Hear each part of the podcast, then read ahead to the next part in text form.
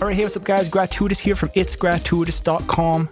Season two, Episode nine, Quantizing Makes Life Easy. Now, there's a lot of controversy around the topic of quantizing. We're going to cover what is it, as well as two ways to quantize inside of F L Studio. Now, the two sides of the fence is more of like the sampling community doesn't like quantizing. Uh, they like to kind of hit their notes, and then where it lands is where the where they will start working with it. Maybe they'll nudge some sounds to the left, which is early, and then maybe nudge some sounds to the right, which is late in the loop. All right, so quantizing, I'm telling you, in my opinion, I think quantizing makes your life a lot easier. I like to quantize. Again, there's two different ways you can quantize inside of F L Studio. There is quantizing both the beginning and end of a note, or you can quantize just the beginning of the note and keep the end of the note the same lengths that you recorded them as. So I kind of like doing it the second way, which I'll cover more in this episode, okay? Now, I want to give you guys a little update behind the scenes before we get into quantizing. So I have been getting super, super organized. I put some new computer fans into my computer to allow for better cooling. I'm hoping to get my computer lasting for another year or two before I upgrade. Computers have come a super long way from when I did my computer upgrade, and I did a huge walkthrough of the computer parts I bought, how I actually installed them, why I picked them. I specifically picked my computer parts for a music production computer. So if you guys are interested in that, I will leave the link in the resources for this episode. It's a little bit of an older video, but the knowledge still applies for the most part.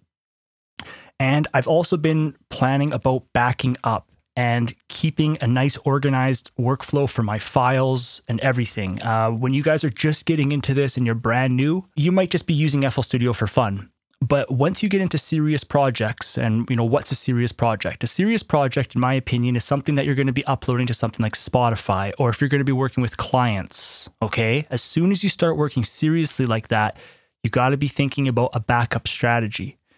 Now, because of so much content I've created over the years, I have a lot of different files, like everything from video content to this podcast, to my own music. You guys can check out my music on Spotify. I now have nine beat tapes, but I also have a couple albums. What do you do with all these files?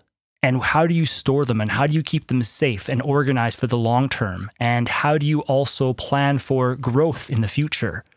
And so in future episodes and, you know, on the blog, as well as the podcast here, again, you guys can always just visit its gratuitous dot com to check out learning about F L Studio on my website. But I want to teach you guys a lot of powerful things when it comes to backing up your files, keeping organized, and just, yeah, so that you can flow and make your music. Because at the end of the day, that's what it's all about. It's being able to sit down at your computer and make music when you want to make music, not having to do updates or not having to worry about where are your files.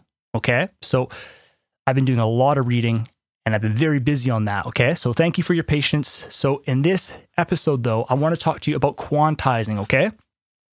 So uh, I have two melodies here. I'll leave the metronome on, and this melody is not quantized. And what happens when you play your notes on a MIDI keyboard is it's never going to be snapped to grid. So what is grid? Grid is when things are one, two, three, four. And that is why digital music has its bad name, is because it's so perfect. See, like a real musician on stage where they're recording with a microphone or, you know, however they're capturing that audio, it's recorded and it's printed into a file.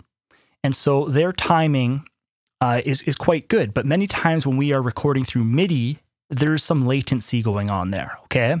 And the latency makes your notes not on time, as well as, you know, if you're not the best piano player, or like even for myself, like when I play the keys, many times the notes are not perfect. But again, we don't want perfect. We want catchy melodies, which we'll get a bit more into um, as we go here. So let me let's let you listen to this.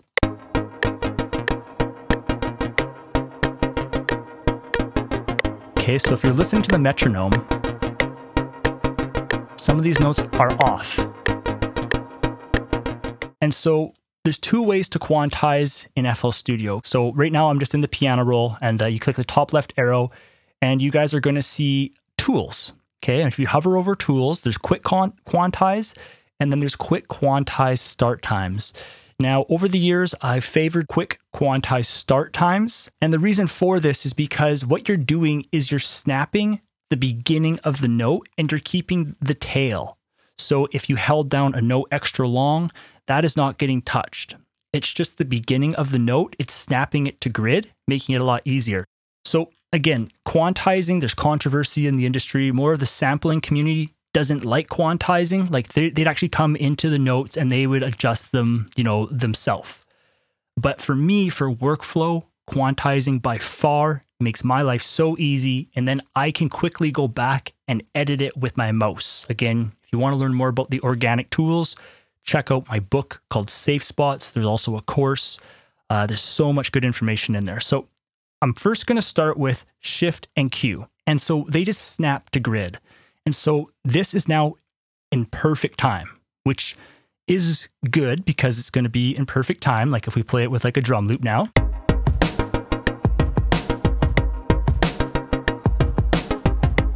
I will turn off the metronome.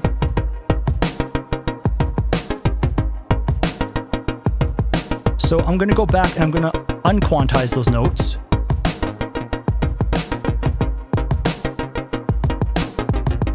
So as you can hear, it's not in time. So if you hit Control and Q, this quantizes the beginning and end of the note. So a note is going to be snapped to the very, very beginning of a line and the very, very end of a line. All right. So again, that is Control and Q. And so you can see, you know, if you do that yourself, that your notes are no longer what you really played. It's still the same notes, but it doesn't have that same melodic flavor that you added in. It still keeps all like your velocities and all that kind of stuff, which is very powerful. Okay. Velocity is very important for that human sound. But if I undo that, and again, I use Shift and Q, it just quantizes the beginning of the notes. So it snaps it to grid, but it keeps the length of the notes.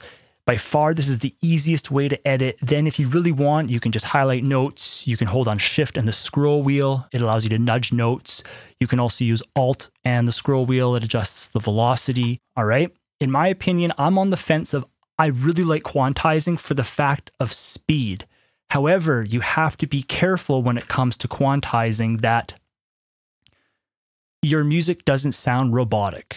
All right, so hope you guys enjoyed the episode about quantizing, super powerful stuff. If you want to learn F L Studio, then please visit my website, it's gratuitous dot com. I have my F L Studio Beginners course. I have my F L Studio Beginners book.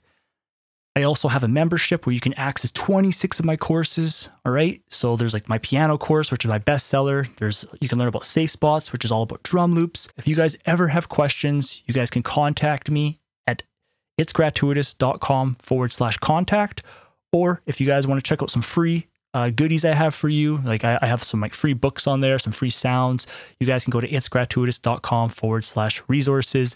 You guys can check out my five keys to a successful beat. And I also want to say that if you guys are checking out this podcast to get the best experience, make sure to go all the way back to season one and listen from the first episode, because I laid out those episodes in order for you guys to get the best learning experience. Okay. I've kind of set it up so that as you listen to each episode, I kind of build off of what I thought was required to really get you learning well. Thank you so much. I'll talk to you guys in the next episode.